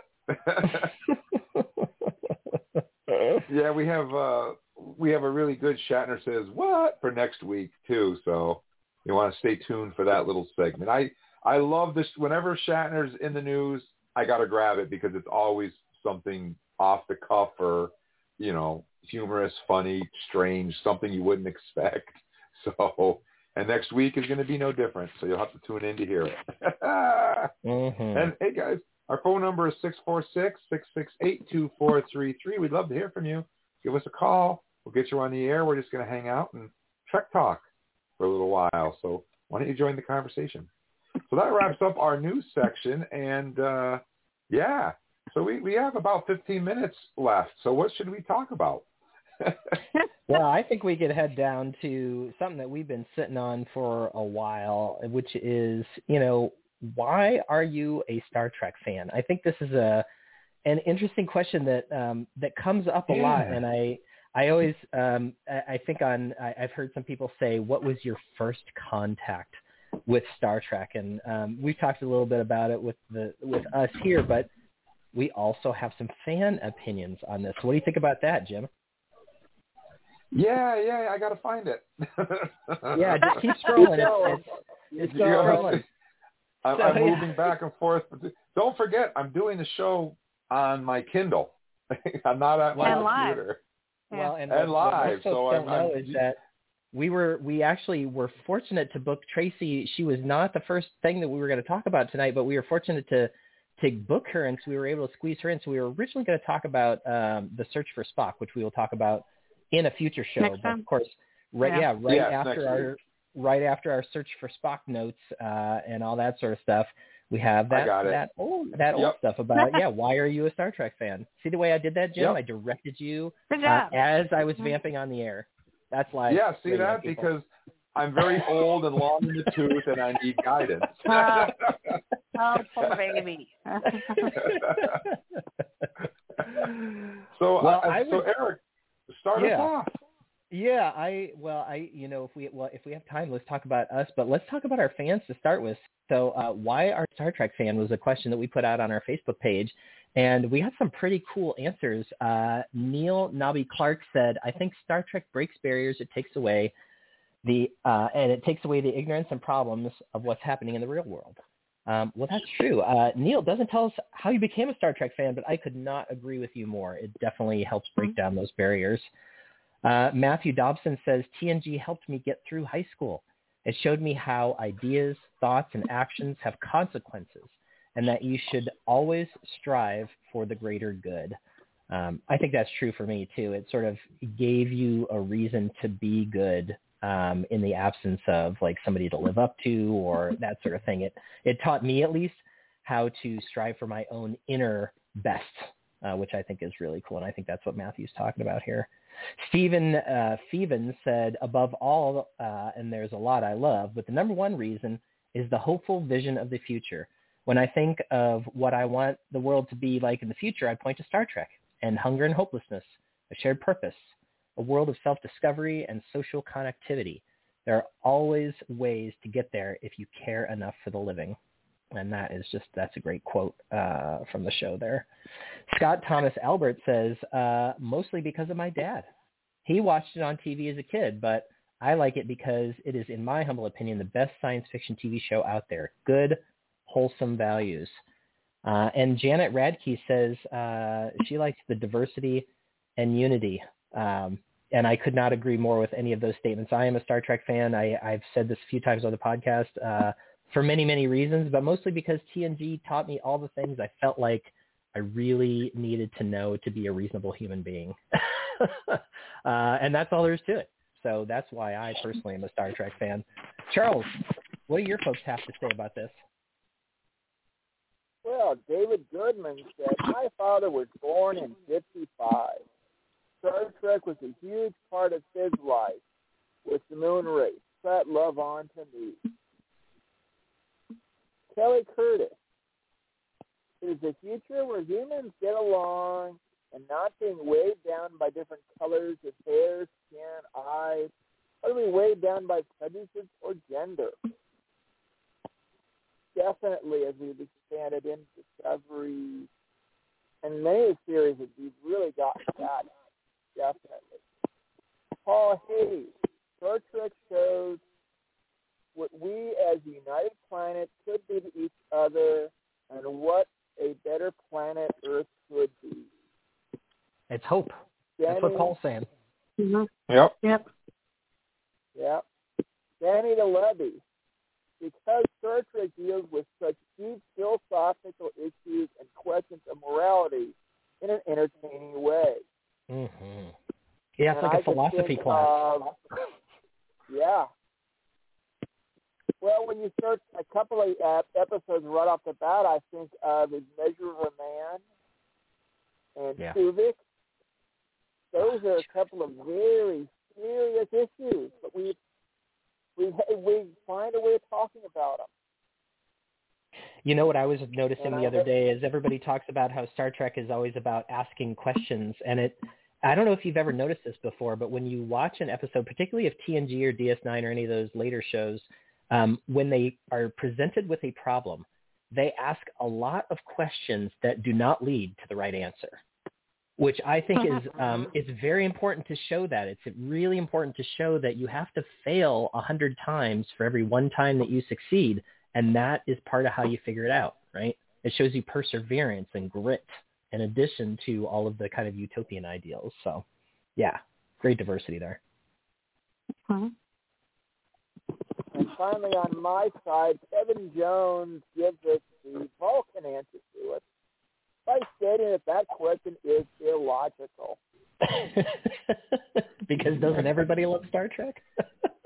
Oh, yeah. But definitely... I don't really know what got me into Star Trek as much as I think I just was a big fan of sci-fi. In that period of time with reruns of TOS, with Star Wars out there, Battlestar Galactica out there, 2001, so much sci-fi out there, and it gave us a different view of the world. A different utopia. And it was just fascinating to sit there and see a different version of what life could be like. And I think it just kept me going to saying, okay, this is an area I definitely want to be a part of. I know that kept it on going from the 70s into the 80s, into the 90s, and just keep on going. So how about you, Jim? What do some of your people say? Well, Karen Hinckley says, because it's one of the few things I never outgrew. Loved it at 11, bonding with my dad. Loved it at 14, science in a fun way and the stories. Loved it at 16, science some more, and a woman at communications officer that was smart and could kick butt if she needed to. Loved it in my 20s. Loved the stories and saw the deeper part of it, plus found fandom. Loved it then and love it now. It's ever-changing and not changing. It's the IDIC. And, yeah, I just when I want to echo what Charles said and what Karen said. For me, I got into science fiction because every kid growing up when we did, if you didn't see Star Wars and you weren't blown away, yeah, that was a thing. Every kid. I wanted to fly an X-Wing down the Death Star trench. I wanted to shoot down TIE fighters. I wanted to battle. Uh-oh. Sorry, Jim. Go ahead. Did we lose Jim? We just lost Jim. Uh-oh. We lost his headphones. Well, how about you, Shannon? What's your first contact with Star Trek, Shannon? Actually, I don't remember not knowing Star Trek because when I was growing up, it was on every Sunday morning. And so I watched it every other Sunday because the other Sundays I was in church. But I've always been a Trekkie. And then the last administration, I've got more into it because I need a future that we survived a lot of crap. But because when I went to the first con, the 50th, I only had 3 costumes. I now have like a whole shelf, or like I have 10 costumes now, just from the last few years. I've been, because, you know, now I've always been Trekkie, but now I'm really into it even more because we need that future that we've survived all of that stuff. Because in the timeline, we're already past the World War III in Star Trek. Mm-hmm. You know, yep. The eugenics war. Yep. Eugenics wars, World War III, the Bell riots, man, yep. All kinds of stuff that we learn about. And it sure would be nice to be able to kind of get to some of what we see in Star Trek without having to go through the nuclear war. That would be good. That would be nice. Yeah. Well, it's actually, if you read those books, that is actually a result of the eugenics war because they were trying to kill each other. The people in the eugenics war, they're all trying to control the earth. So it wasn't like America got into a fight with Russia or anything. It was actually them, the super people, trying to kill each other out, actually. So hopefully we won't have that, and we can get past that point. That would also be bad. So love to get past that. Love to get on to the good stuff in the future. Yeah. Yeah. Do we have Jim back now? Come on. Jim's headphones. I don't know. Yep. Can we hear me? We can hear you, Jim. Yeah, we have to hear you. This cat is driving me crazy. AJ, I love it. He was laying. Anyways, but anyway. I always watch Star Trek, but I think exactly what Shannon said. My appreciation for Star Trek grew deeper, and as I grew older. And as I saw more things in the world, I saw more things in Star Trek that I didn't see when I was younger. And every time I watch an episode, every time I watch Star Trek, I look at it in a different way than I did when I watched it 10 years ago or 20 years ago or 30 years ago. And to me, the message behind Star Trek is something that we need today. We need it now more than ever. And, that plus the fandom. I think that the Star Trek fandom is just incredible. Star Trek fans are the best fans, and that's true. Yeah. And AJ, get out of here. AJ, come over here. I'm throwing him out. His dog's name when the dog was I'm throwing born. Him. Oh, throwing him out of the Trek Talking Studio. There we go. He's gone. But I think that the message behind Star Trek is something that we all need to follow. And I think that what we're seeing with going on with Black Lives Matters and with everything, people can take a lot of lessons from Star Trek. And I had a conversation today at work about that. It's like if people would just stop the hate, and you don't have to like something or somebody. You don't have to condone their actions of what they're doing. You don't even have to like it, but you do have to respect it. And that's what I learned from Star Trek, and that's why I'm a Star Trek fan, okay? Because everybody, regardless of their gender, their religion, their looks, anything, they deserve to be respected. Yep. And we lost them again. Respected and yes, respected and not despised for any of the things that make them who they are. I think that is exactly. That's right. Yeah, yeah. Right. There we go. Now he's back. People, yeah. People just that's if people would just stop that, the world would be such a better place. I do think Star Trek is unique, and I agree with you guys for me in that every time I watch it, I glean something new out of it. And I swear I've seen some of these episodes a dozen times, and yet I can still watch them and get a little bit something and put it in a new context,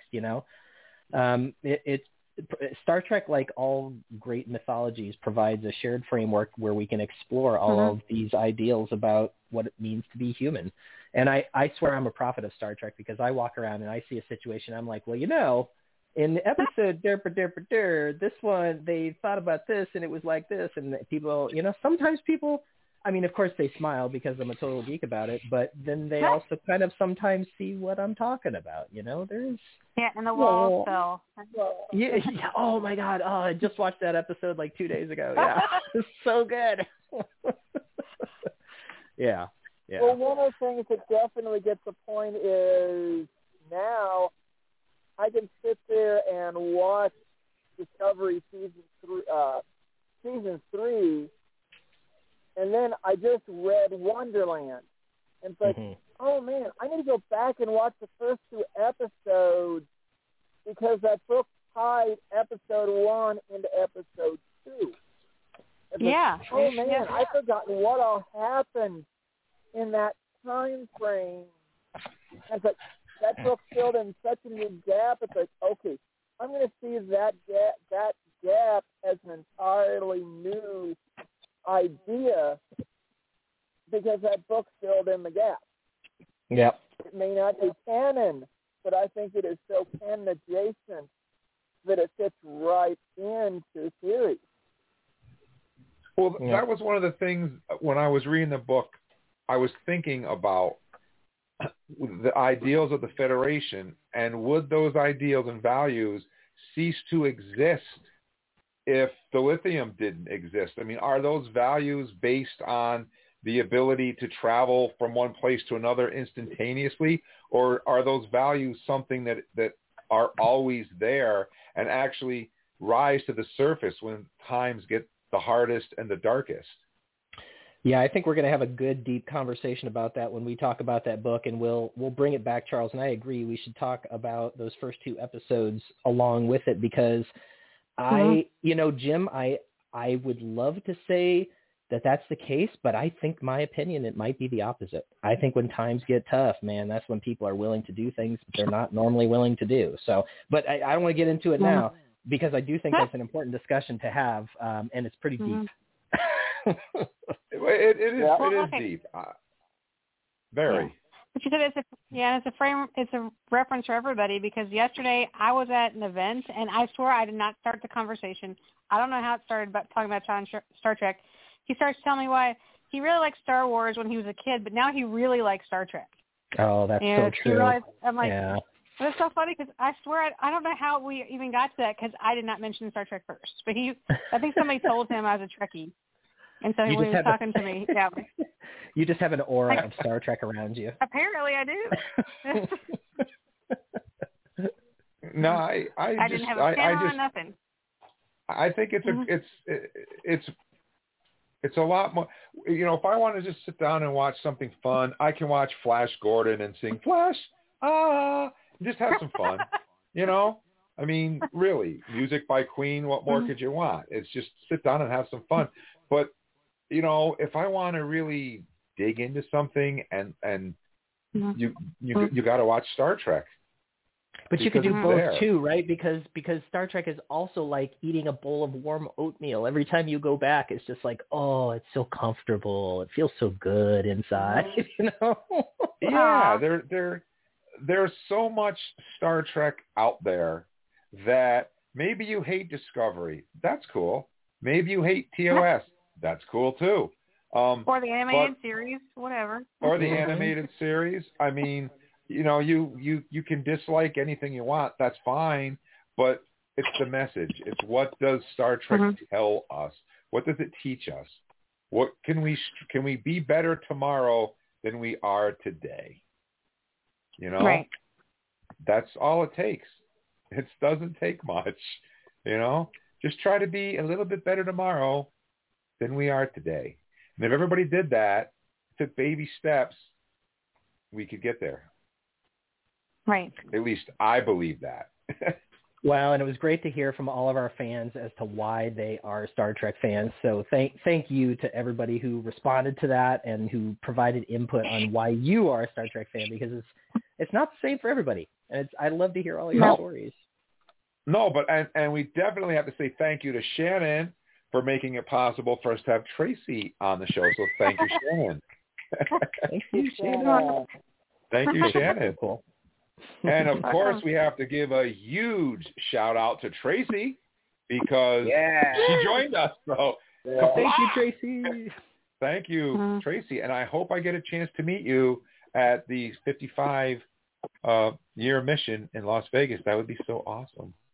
So cool. Yeah. And, of course, thank you, of course, goes out to Charles for hanging out and Trek Talking with us tonight. Thank you, Charles.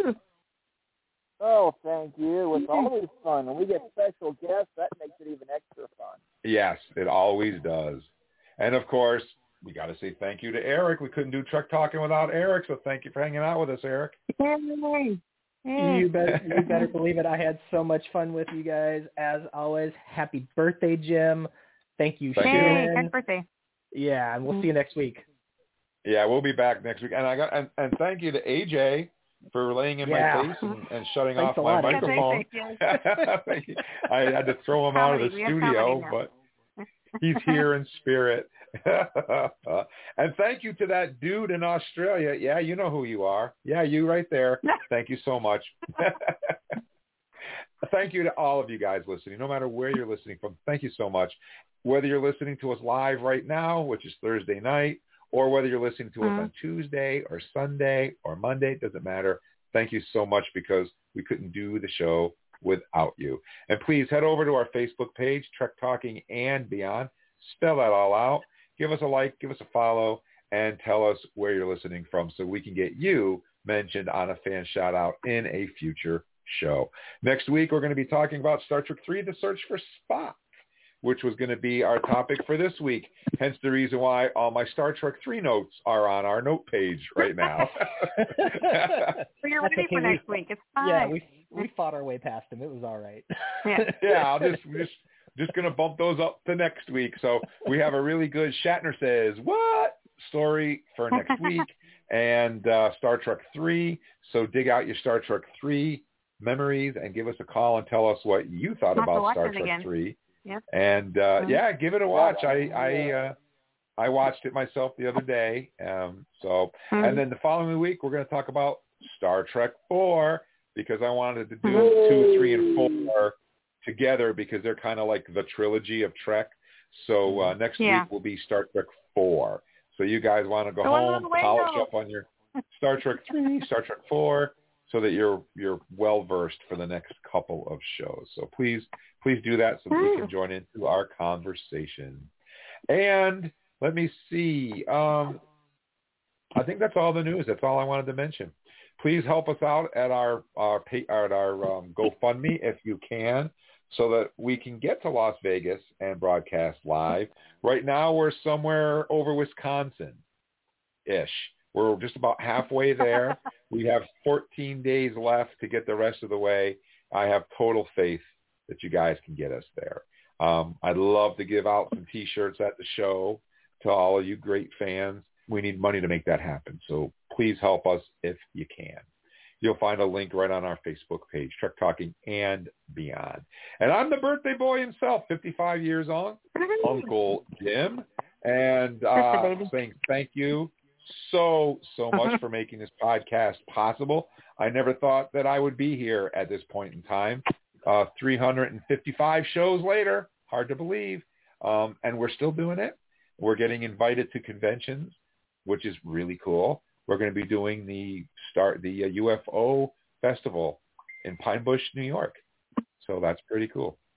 And that lady's telling me that we're out of time. So I'm your most excellent host and birthday boy, Uncle Jim, saying thank you so much. Make sure you tune in next week. Same bat time, same bat channel. Hailing frequencies are closed. Good night, everybody. Night, y'all. Live long and prosper. Bye.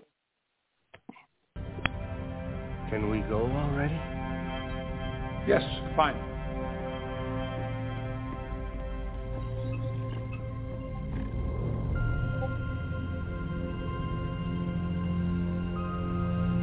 Engage.